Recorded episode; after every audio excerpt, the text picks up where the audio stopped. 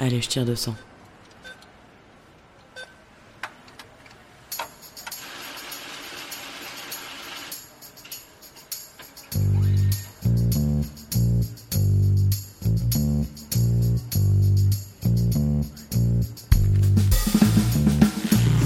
Fric, thune, Pognon.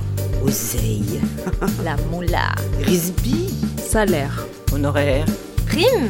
Pension de retraite Livret A. héritage, Assurance vie. Impôt. Déduction. Investir. Bitcoin. Crédit. Intérêt SCPI, Plan d'épargne action PER. Travailler, se marier, se paxer, ou vivre en union libre, fonder une famille, épargner, acheter un appartement ou une maison. Autant d'étapes de la vie, mais aussi trop souvent d'occasions de s'appauvrir, voire de se faire avoir pour les femmes mal informées. Mais il n'est jamais trop tard pour se poser les bonnes questions sur sa situation financière et sur son patrimoine actuel ou à venir.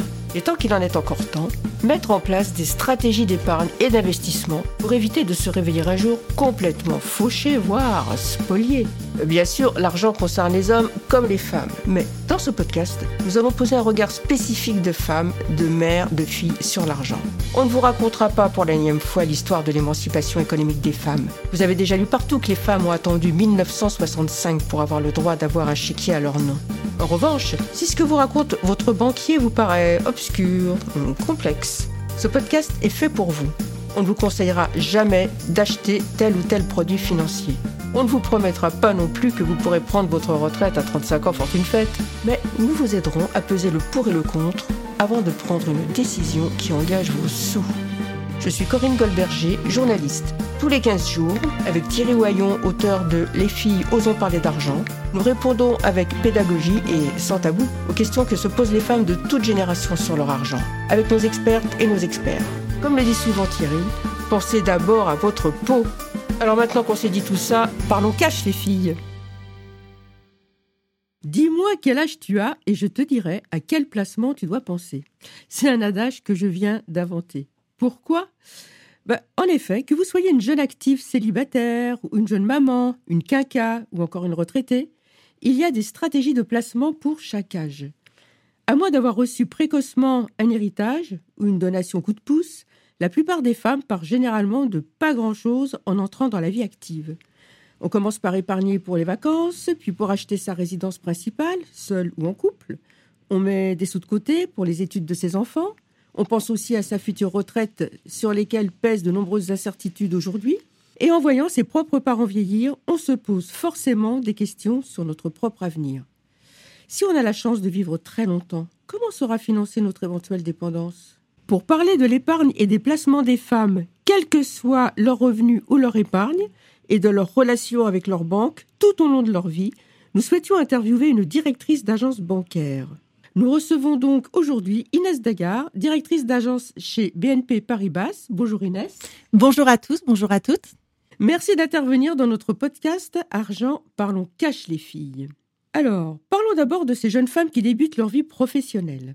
Quels conseils d'épargne, de placement donneriez-vous à une célibataire à petit revenu qui veut commencer à épargner? La réponse est simple pour moi, c'est le livret d'épargne populaire. Ce livret, en fait, aujourd'hui et depuis le 1er août 2022, est rémunéré à 4,60% net d'impôts. C'est un livret avec un plafond à 7 700 euros et c'est un livret disponible à tout moment sur le même modèle que le livret A. Donc, si vous voulez, moi, c'est vraiment le placement aujourd'hui que je conseille à toutes ces femmes à faible revenu. Alors, bien sûr, il y a toujours des règles à cela. La règle sur le livret d'épargne populaire, c'est le revenu fiscal de référence à respecter qui doit normalement être environ inférieur à 20 000 euros par an. Voilà, donc c'est à peu près la règle à respecter. Maintenant, j'invite toutes les femmes à se rapprocher de, de leur banque pour avoir euh, ces renseignements-là. Donc, euh, en, ces temps d'inflation, hein, à plus de 6%, euh, le, le, LEP, le livret d'épargne populaire, c'est encore l'épargne la mieux rémunérée, si, je, si on comprend bien, plus que le livret A, euh, mais réservé effectivement aux petits revenus et avec un plafond très bas. Donc, dès que vous avez 7700 euros dans votre euh, LEP, bah, vous, ne pouvez pas, euh, vous ne pouvez plus mettre un euro dessus, mais au moins les intérêts du, du, du livret, ils travaillent. Tout à fait. On va prendre l'exemple d'un livret d'épargne populaire plein au 1er janvier 2022, vous aurez cumulé environ 238 euros d'intérêt. D'accord. Alors, quel conseil donneriez-vous à ces jeunes femmes qui s'installent en couple, qui ont leur premier enfant? Alors, premier conseil que je donne à toutes les femmes, c'est de garder leur indépendance financière dans un premier temps. Euh, voilà, moi, ma mère m'a élevée seule et ça a été vraiment le conseil qu'elle m'a donné tout au long de ma vie. Et aujourd'hui, vous voyez, j'en ai fait mon métier. Donc, euh, donc voilà, je, je, conseille à toutes les femmes qui traversent, euh, qui sont amenées parfois euh, à traverser des périodes compliquées, un divorce avec euh, souvent la garde des enfants, et donc elles doivent avoir une charge financière qui est quand même assez importante. Donc vraiment, les femmes, gardez votre indépendance financière, on le répétera jamais assez. Euh, autre sujet souvent abordé, alors on parle placement, mais dans le placement et l'investissement, il y a aussi l'investissement dans l'immobilier. C'est souvent euh, un sujet qui est abordé par les jeunes couples. On va parler euh, souvent d'acquisition immobilière. C'est leur premier projet, leur premier grand projet. Euh, mais vigilance sur ce sujet, puisque effectivement, euh, quand vous allez acquérir un bien immobilier, il, bah, il y a un ensemble de frais à prendre en compte, les frais d'acquisition immobilière, bah, les frais de dossier de, de la banque, vous avez tout ce qui est frais de notaire aussi à prendre en compte. Et, et ça, il faut, il faut effectivement bah, le constituer dans une épargne. Donc effectivement, il faut déjà arriver arriver armé euh, dans une banque pour, euh, pour justement euh, être, asseoir son projet et être à l'aise après tout au long de sa vie quand on est propriétaire, puisqu'il arrive aussi souvent dans, dans la vie d'un propriétaire d'avoir des travaux de ravalement avec des montants parfois très importants. Je vais vous donner l'exemple d'un client qui a justement fait l'acquisition d'un bien immobilier il y a deux ans de cela. Euh, voilà, très fier d'avoir pu faire son premier investissement immobilier. Et euh, il se trouve qu'au bout de deux ans, il, a dû faire face à, des travaux de ravalement pour un montant de 60 000 euros et donc renoncer à cet appartement et le vendre précipitamment et avec une perte probable sur ce bien. Donc surtout, vigilance, les femmes, vraiment, avant d'acquérir un bien immobilier, consultez votre banque, consultez votre conseiller, euh, calculez votre capacité d'emprunt et constituez votre épargne pour euh, vraiment, euh, euh, vraiment être, être assuré et, et, pouvoir faire face à, à un imprévu tout au long de votre vie si besoin.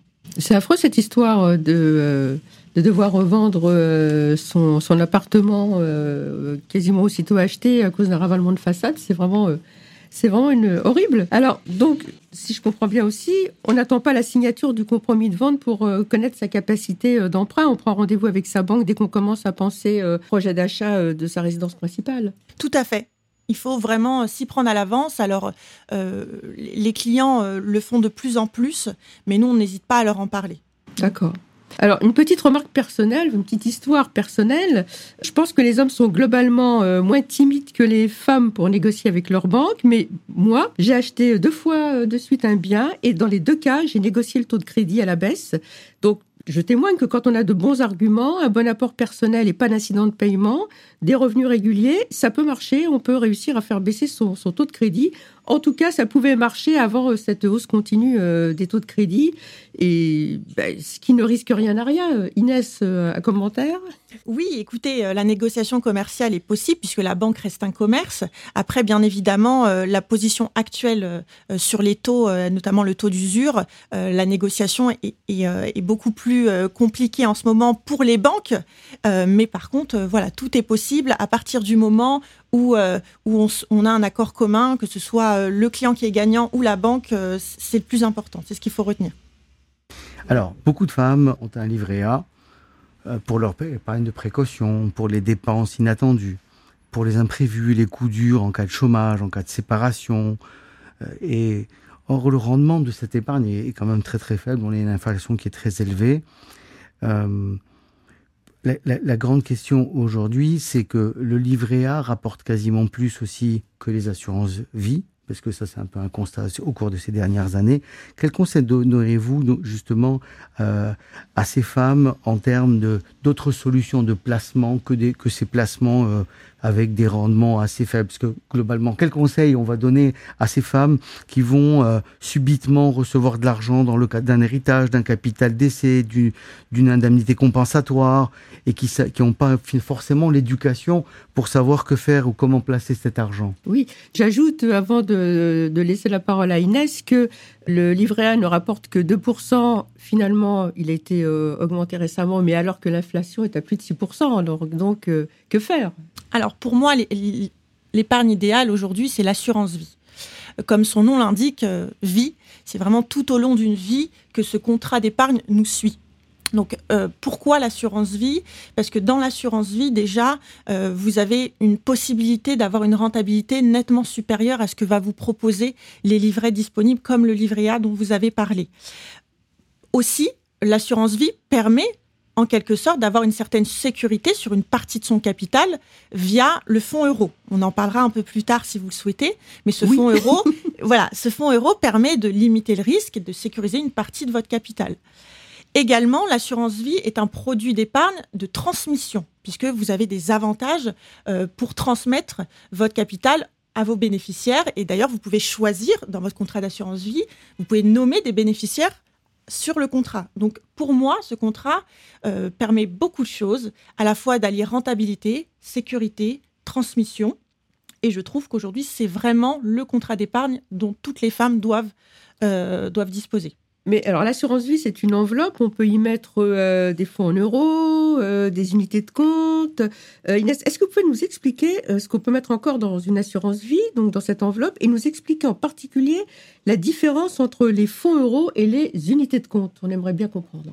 Alors, sur le fonds euro, donc le fonds euro, c'est un support, c'est un support simple parce qu'il est 100% sécurisé. Donc aucun risque pour la cliente quand elle investit dans le fonds euro. Euh, le taux de rendement servi en 2021 sur le fonds euro pour les contrats BNP Paribas était de l'ordre de 1,10%. Alors vous allez me dire effectivement 1,10% avec un livret A à 2%, c'est pas très intéressant. Et bien justement, c'est là où intervient le fonds, le support unité de compte. Parce que grâce à ce support-là, on va aller chercher de la rentabilité. Donc c'est un support où justement euh, vous êtes amené à investir dans des fonds à formule, dit à formule, et euh, vous allez effectivement prendre un certain risque sur ce capital pour justement aller chercher de la rentabilité. Le vrai sujet, c'est de se dire, dans ce cas-là, je vais vous donner un exemple, vous investissez 20 000 euros, vous allez par exemple, mettre 10 000 euros sur le fonds euro, parce que ce capital-là, vous voulez le sécuriser, et vous allez mettre 10 000 euros sur l'unité de compte, sur des fonds euh, à formule, avec une certaine diversification que vous allez euh, chercher avec votre conseiller, parce qu'il est, là vraiment pour vous conseiller euh, sur les différents types de fonds à formule qu'on vous propose. Et euh, ces 10 000 euros-là, bah, vous savez que vous n'en avez pas besoin pour, pour au moins les 5, voire les 10 prochaines années. Et justement, sur le long terme, on va aller chercher de la rentabilité intéressante et nettement supérieure au livret A ou, ou autres placements. Juste, est-ce que vous pouvez nous préciser en, euh, en termes de protection du capital la différence entre l'un et l'autre, c'est-à-dire le fonds euro et les unités de compte Alors, le fonds euro, comme je vous l'ai dit, aucun risque. Les unités de compte, effectivement, vous êtes, vous êtes sur les marchés financiers, donc probablement il y aura la fluctuation des marchés financiers, donc la fluctuation de votre capital. Donc effectivement, vous prenez un risque de perte en capital sur la partie unité de compte. C'est pour ça qu'on conseille vivement aux clientes d'investir sur le long terme, sur ce support. Alors, il y a une question euh, que je, me pose souvent. Même en étant cadre, par exemple, même en, gagnant très correctement leur vie, les femmes pensent souvent qu'elles gagnent trop peu, qu'elles ne sont pas légitimes pour investir toutes seules en bourse. Est-ce que vous pouvez nous dire, Inès, à partir de quelle somme on peut demander à sa banque d'investir pour nous en bourse? Moi, je dirais qu'il n'y a pas réellement euh, de somme minimum. Après, euh, soyons corrects, disons plutôt que moi, j'ai des clients qui ont déjà investi que 200 euros euh, en bourse parce qu'ils ont, ils ont démarré comme ça, juste pour tester, voir ce que ça donnait. Et ensuite, au fur et à mesure des années, ils ont, ils ont du coup fait des versements complémentaires et investi un peu plus. Alors, est-ce qu'on peut parler d'un produit pour démarrer en bourse quand on n'y connaît rien au départ? Est-ce qu'il y a une formule euh, qui est plus adaptée? Alors déjà, je pense qu'il est important de, citer les, les, trois produits d'épargne liés à la bourse. On a le plan d'épargne action, le plan d'épargne action PME, donc petites et moyennes entreprises, et le compte titre. Si vous êtes d'accord, je vous propose de présenter un produit, le plan d'épargne en action, puisque je pense que c'est celui qui est le plus euh, aujourd'hui le plus utilisé par, par nos clients. Mmh. Donc le plan euh, épargne en action euh, est effectivement le produit que je conseille à toutes les femmes qui souhaitent commencer un investissement euh, dans la bourse. Vous savez, les femmes, elles ont démarré ce sujet-là il n'y a pas si longtemps que ça. hein. C'était en 1967 où les femmes ont pu vraiment spéculer à la bourse.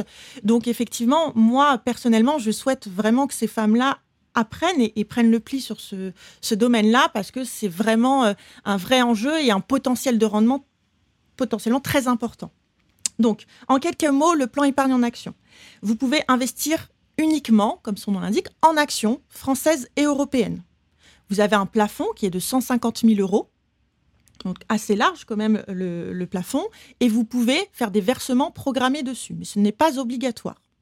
Par exemple, on se dit, euh, je mets euh, 100 euros, euh, 200 euros tous les mois. Euh, Voilà, exactement. Mhm. Et en fait, dans votre plan épargne en action, vous avez ce qu'on appelle deux enveloppes. Vous avez l'enveloppe espèce et vous avez l'enveloppe d'action, justement, d'investissement. Dès lors que vous restez dans votre euh, PEA, vous n'avez pas de fiscalité. Ça veut dire, je vous donne un exemple, vous euh, investissez sur votre PEA 200 euros, on va rester sur nos 200 euros, je les mets sur mon enveloppe espèce. J'ai l'envie d'acheter des actions à pur hasard BNP Paribas. Je vais justement investir dans mon enveloppe action et acheter ces valeurs. À un moment donné, je suis en plus-value, c'est-à-dire qu'effectivement, euh, euh, l'action, je l'ai achetée euh, une trentaine d'euros et aujourd'hui, elle est à 53 euros. Et bien là, je suis en plus-value. Je gagne de l'argent et là, je vais vendre ma valeur et elle va transférer automatiquement vers l'enveloppe espèce. D'accord? À partir de là, je ne, paye pas de fiscalité. Ce que je pourrais ensuite faire, c'est, grâce à cette plus-value-là, réinvestir encore indéfiniment justement sur cette enveloppe action. Donc finalement, quand on reste dans notre PEA, on n'a pas de fiscalité. Le vrai sujet du plan épargne en, en action, c'est que si vous souhaitez euh, clôturer votre plan épargne en action parce que vous avez besoin de l'argent avant 5 ans, alors là, effectivement, tout retrait entraîne la clôture et vous avez de la fiscalité qui est de 30%. Voilà. Ensuite, après 5 ans, c'est pour ça qu'on dit souvent et qu'on conseille souvent que quand une femme veut investir dans un plan épargne en action, il faut qu'elle se donne un délai supérieur à 5 ans. Cinq D'accord. ans et plus. Voilà, 5 ans et plus. C'est pour ça qu'elle est très vigilante de, de réfléchir au montant qu'on souhaite investir sur son plan épargne en action. Il ne faut pas en avoir besoin dans les 5 prochaines années. Après 5 ans, vous pouvez faire des retraits partiels qui sont autorisés. Et en plus de ça, vous, serez exonéré d'impôt sur le revenu en cas de retrait. Attention, vous n'êtes par contre euh, pas dédouané des euh, prélèvements sociaux. Prélèvements sociaux qui sont de 17,2% aujourd'hui. Euh, mais euh, je me demandais, est-ce que les femmes qui font des placements dans, dans un PEA, par exemple, est-ce qu'elles sont assez informées euh, Est-ce qu'elles comprennent bien qu'un PEA, ça présente un risque de, de perte en capital? On, on le leur explique bien ou... Alors ça, c'est le devoir de la banque et du conseiller, effectivement, notre devoir de conseil et d'information, d'indiquer aux clientes la partie, euh, de, la partie de risque qu'elle prend à partir du moment où elle investit sur un plan d'épargne en action. Donc ça, toutes les banques le, feront, c'est notre devoir. Et en tout cas, on entend les klaxons, les motos, euh, on, sent, on sait que on est bien au cœur de Paris. Alors, question. Est-ce qu'on peut, avec l'aide de sa banque, choisir soi-même les actions qu'on veut euh, acheter? Est-ce que, par exemple, il y a des femmes qui disent euh, euh, je veux investir dans des entreprises qui me plaisent, comme, euh, alors je donne un exemple comme ça, euh, comme Instagram, j'adore Instagram, je veux investir dans Instagram, ou alors qui vous disent euh, je veux investir dans des entreprises qui, à mon avis, je me base sur mon bon sens, vont cartonner parce que, par exemple, l'énergie devient de plus en plus chère. Donc moi, je veux investir dans les éoliennes, les pompes à chaleur, les poêles à granulés. Euh, ou encore, est-ce qu'il y a des, des, femmes qui vous disent, euh, moi, je veux investir dans des, des, femmes qui ont la fibre euh, verte, la fibre écolo, qui vous disent, moi, je veux investir dans des entreprises qui ont un impact sur l'environnement, le, le réchauffement climatique, le recyclage? Alors, euh, juste pour préciser euh, le sujet, aujourd'hui, que ce soit euh, sur une assurance vie ou d'autres placements long terme, BNP Paribas et toutes les banques aujourd'hui proposent ce qu'on appelle des fonds à formule. C'est-à-dire qu'on ne va pas vous proposer d'investir dans Instagram ou, ou, dans un domaine précis, mais en fait, on va vous proposer un fonds à formule avec une thématique générale. D'accord? Donc effectivement, je vais prendre l'exemple de tout ce qui est euh, socialement responsable. Vous le savez aujourd'hui, euh, depuis le mois d'août 2022, en fait, la réglementation impose à toutes les banques effectivement de recueillir les préférences de nos clients en matière d'investissement durable et responsable. Et donc, nous avons des euh, fonds à formule dédiés sur ce sujet-là. Donc, bien sûr, toutes les clientes, je leur propose d'en parler à leurs conseillers et je les incite d'ailleurs à le faire. Il y, a une demande des, euh, des clients pour ce type de, ah oui, oui, oui, oui, totalement. Les femmes, c'est ce qu'elles demandent. Alors les femmes, effectivement, sont en demande sur ce, ce type de thématique. C'est pour ça qu'effectivement, nous, on a des thématiques dédiées sur ce sujet-là. Alors quand on pense action, on pense d'abord au cours de l'action, au rendement de l'action, la rentabilité, et plus, mais plus rarement des frais, des impôts, est-ce que les femmes se rendent compte que les revenus de chaque placement sont soumis à des prélèvements sociaux? Alors, effectivement, j'ai beaucoup de femmes qui, posent la question en rendez-vous euh, sur leur épargne dès qu'on va proposer un, placement, la question phare qui revient systématiquement, c'est et la fiscalité?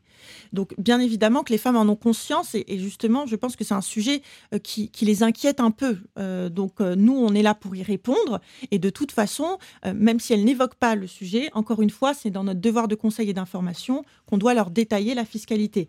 Par contre, ce qui est important de dire aussi, c'est que la fiscalité, elle a tendance à changer. Donc voilà, vigilance aussi sur ce sujet-là, de toujours se tenir informé euh, des actualités et des changements liés à la fiscalité.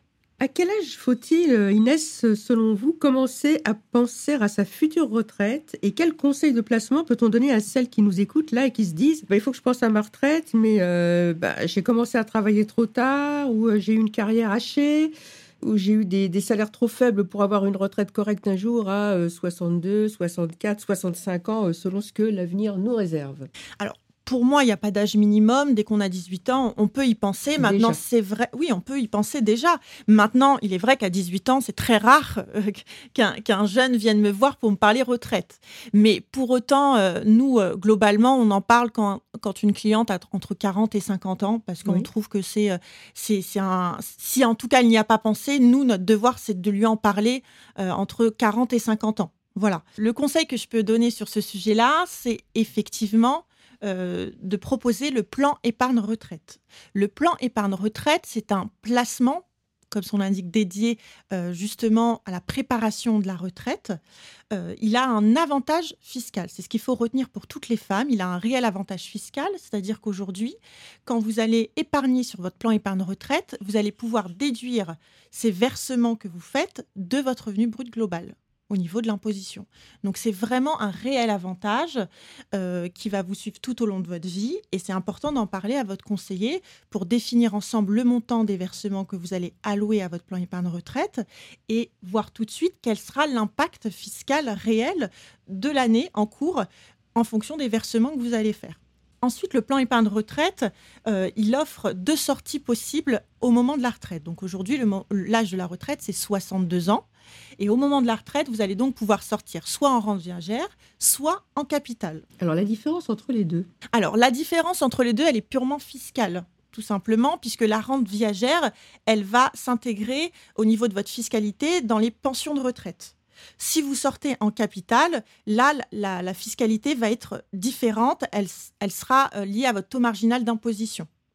Voilà. Donc ça, de toute façon, si euh, vous n'êtes pas amené à maîtriser ce sujet, moi, je vous invite à, vraiment consulter euh, votre conseiller bancaire qui sera amené euh, à vous faire vraiment une simulation, à discuter avec vous et, voir ce qui est le plus intéressant. mais effectivement, ce sont deux sujets importants de savoir si on sort en capital ou en rente viagère. Alors justement, j'avais une question hein, qui me vient comme ça à l'esprit, c'est qu'est-ce qui est mieux pour une retraitée? Est-ce que c'est sortir du plan épargne-retraite en récupérant son capital total ou bien abandonner son capital pour toucher une rente viagère à la place? Mais alors, qu'est-ce qui se passe si on transforme donc son, son capital euh, placé sur son PER, mettons, euh, je dis n'importe quoi, 30 000 euros, euh, si on le place en rente viagère et qu'on meurt trois, trois mois après, qu'est-ce qui se passe? Alors ça, j'ai envie de vous dire, malheureusement, ça c'est le, c'est le cycle de la vie. Euh, on ne peut pas le savoir à l'avance. Par contre, ce qui est important, c'est de se dire que au moment du départ à la retraite, eh ben, moi, je pense qu'il faut justement consulter sa banque, son conseiller, et c'est lui qui va, comme je vous l'ai dit, simuler et voir avec vous, justement, par rapport à votre situation euh, patrimoniale, votre situation financière et vos besoins, quelle est la meilleure décision à prendre, et surtout par rapport à votre taux marginal d'imposition, parce que c'est ce qui va définir pour vous l'intérêt de choisir soit la rente, soit le capital. Comme je vous dis, il y a un vrai sujet de fiscalité au moment de la sortie. Et élément important, euh, si vous choisissez de toute façon le capital et que dans trois mois, euh, il y a un décès malheureusement, ce sont les héritiers qui vont euh, du coup avoir le, capital. Et si c'est une rente viagère? Alors, si c'est une rente viagère, ça c'est différent, ça rentre dans la succession, et donc ça, ça sera abordé après avec le notaire, ça rentre dans, la partie de la succession, donc c'est différent. Mhm. En préparant ce podcast avec vous, vous nous avez dit que les femmes pensent très souvent à leurs enfants, comment financer leurs études, comment les aider, mais elles pensent assez peu à elles-mêmes. Or la vie peut être pleine d'événements inattendus, comme un veuvage précoce. Et vous voyez souvent des femmes qui, toute leur vie, ont laissé leur conjoint s'occuper des finances de la famille et qui sont complètement perdues en cas de veuvage précoce. Vous nous avez dit que vous avez mis en place un accompagnement de perte d'un proche Pouvez-vous nous en dire plus? Bien sûr, et effectivement, on a mis euh, chez BNP Paribas un accompagnement sur le sujet de perte d'un proche, puisque, euh, comme je vous l'ai dit, on accompagne nos clients dans de beaux moments, mais il y a aussi euh, un événement malheureux qui est la perte d'un proche. Et il était important pour nous d'être présents pour nos clients et les accompagner dans ces événements malheureux. Donc en fait, on, contacte nos clients pour euh, justement présenter nos condoléances et euh, faire un rendez-vous dédié sur le sujet en leur donnant toutes les informations pour leur première démarche, pas seulement bancaire, mais même les démarches administratives. Donc voilà, le but c'est vraiment d'accompagner notre cliente dans le cadre d'un événement comme celui-ci. Ensuite, notre devoir, c'est de les mettre en relation avec nos conseillers du service succession, qui vont, eux, prendre la suite. Donc effectivement, nous euh, accompagnons nos clients tout au long de cette période compliquée pour elles. Et ensuite, on va essayer en fonction de la situation, c'est-à-dire qu'effectivement, on a euh, des femmes veuves qui vont euh, d'un coup avoir un capital de parfois plus de 300 000 euros, 205 Capital d'essai. Voilà, capital d'essai, et elles se retrouvent totalement perdues face qu'est-ce Que je fais, qu'est-ce que je fais de cet argent? Exactement. Et là, encore une fois, nous, on a des conseillers, euh, des experts sur le sujet qu'on va mettre à disposition de nos clientes pour être accompagnés, conseillés, et euh, au mieux, en tout cas, euh, sur, sur ce point-là. Donc tout ça pour dire qu'en fait, on souhaite un vrai suivi euh, régulier de nos clients et vraiment un accompagnement dans des événements euh, parfois euh, compliqués. Vous, vous, en voyez souvent de, ces femmes qui, par exemple, viennent de perdre leur conjoint et qui vous disent Je ne m'occupais absolument pas de, des finances du couple, je, suis complètement perdue, je n'y connais rien. Totalement, oui, oui, oui, totalement. Alors, c'est plutôt une, génération euh, de femmes au-delà de, 50 euh, ans où on a effectivement euh, ce ressenti-là, ces retours-là. je pense aussi que c'est l'histoire qui veut ça, hein, puisque voilà. Maintenant, c'est pour ça que nous, on a choisi de, de, faire un réel parcours lié à ça, pour justement qu'elles ne se sentent pas abandonnées et qu'elles se sentent réellement accompagnées et pas seules. Alors Inès, je voulais vous poser une question. Imaginons qu'une jeune femme expertes dans son domaine viennent et vous disent voilà, euh, soit j'ai reçu en donation, soit j'ai vendu des actions de, la, de la start-up dans laquelle j'étais, soit pour diverses raisons, euh, j'ai 100 000 euros de, capital. Et euh, j'ai besoin que vous m'aidiez à en faire quelque chose de positif dans, dans ma vie, mais je n'ai pas de compétences sur les sujets d'argent. Donc aidez-moi, mais surtout, surtout, euh, je, sais qu'il faut lire les, contrats et ainsi de suite. Donc comment est-ce qu'on va faire ensemble pour, euh, pour travailler? Alors, première chose, on va faire comme si justement vous étiez euh, cette cliente que je reçois et je vais vous expliquer un peu tout le déroulé de l'entretien. Alors, vous recevez effectivement un capital de 100 000 euros premier conseil que je donne à toutes les femmes, pensez à diversifier. C'est-à-dire que ne mettez pas 100 000 euros euh, sur euh, cette assurance vie, ne, mettez pas 100 000 euros si vous êtes proche de la retraite sur ce PER. Il faut diversifier. On ne met pas tous ses œufs dans le même panier. Exactement. Alors, ensuite, ce qu'on fait dans la banque, dans toutes les banques aujourd'hui, c'est qu'on va faire ce qu'on appelle un profilage. Je vous explique. C'est qu'en fait, on va vous poser des questions, on va déterminer ce qu'on appelle un profil financier, on va vous poser des questions sur votre situation patrimoniale, sur votre situation financière, euh, pour justement euh, permettre de vous conseiller par rapport à ça, à votre situation patrimoniale et financière. On va vous demander quels sont vos revenus, quelles sont vos charges, est-ce que vous avez des biens immobiliers. Voilà, tout ça, c'est réglementaire. Ensuite, on va établir ce qu'on appelle un profil de risque, tout simplement pour savoir et pour mesurer votre niveau de connaissance et d'expérience sur les marchés financiers. On va vous faire un quiz, on va vous poser des questions. Qu'est-ce qu'une action? Qu'est-ce qu'une obligation? Et on va préciser ces questions-là au fur et à mesure pour vraiment définir votre niveau de connaissance et savoir aujourd'hui si on vous propose tel placement, est-ce que vous êtes en mesure de savoir ce que vous faites et prendre la mesure justement du risque que vous prenez. Donc voilà, on a en fait une série de questions sur ce sujet-là et Ensuite, ça nous déroule, si vous voulez, une proposition globale en adéquation avec ce profil financier qu'on a fait au départ, donc votre situation patrimoniale et financière, et ce profil de risque. Et donc, on vous fait cette proposition en adéquation avec vos besoins, vos projets. Et après, à vous, bien évidemment, euh, de prendre votre décision. Ça reste encore la décision de la cliente. Mais voilà, on vous remet ces éléments-là entre les mains et on vous laisse quand même un délai de réflexion pour prendre connaissance de tout cela et de se revoir pour prendre la décision de ce qu'on fait, quelle répartition on fait sur, ce, euh, sur ces 100 000 euros. Donc moi, toujours, les questions que je pose en début d'entretien, c'est quels sont vos projets à court, moyen, long terme? Euh, Je laisse toujours une enveloppe de disponible à la disposition de la cliente pour les imprévus. Donc il faut penser toujours à garder euh, des, livrets avec de l'argent disponible à tout moment.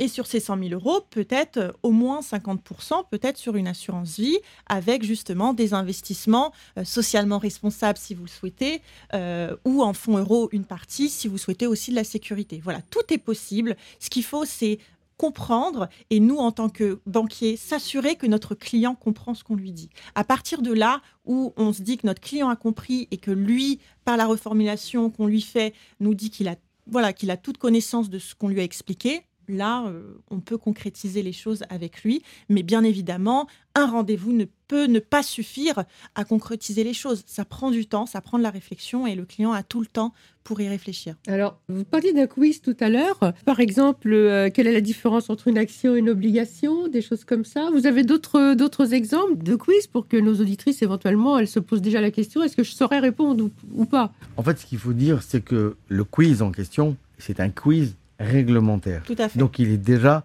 formaté par euh, le législateur d'un point de vue euh, euh, juridique. Alors qu'est-ce qu'il y a dans ce quiz, par exemple? Alors, je ne pourrais pas vous apporter toute la précision des questions car je ne les ai pas toutes en tête. pour autant, vous avez des questions qui concernent tout simplement les marchés financiers. Donc c'est la, la, réglementation AMF et donc vous devez répondre à toutes ces questions-là. Vous avez le choix entre oui je sais, non je ne sais pas, ou alors j'en ai aucune idée. C'est-à-dire, vous me posez une question, je ne sais pas vous répondre. Et, euh, voilà, vous avez une quinzaine, une quinzaine de questions à peu près, je pense, sur, euh, sur ce sujet-là.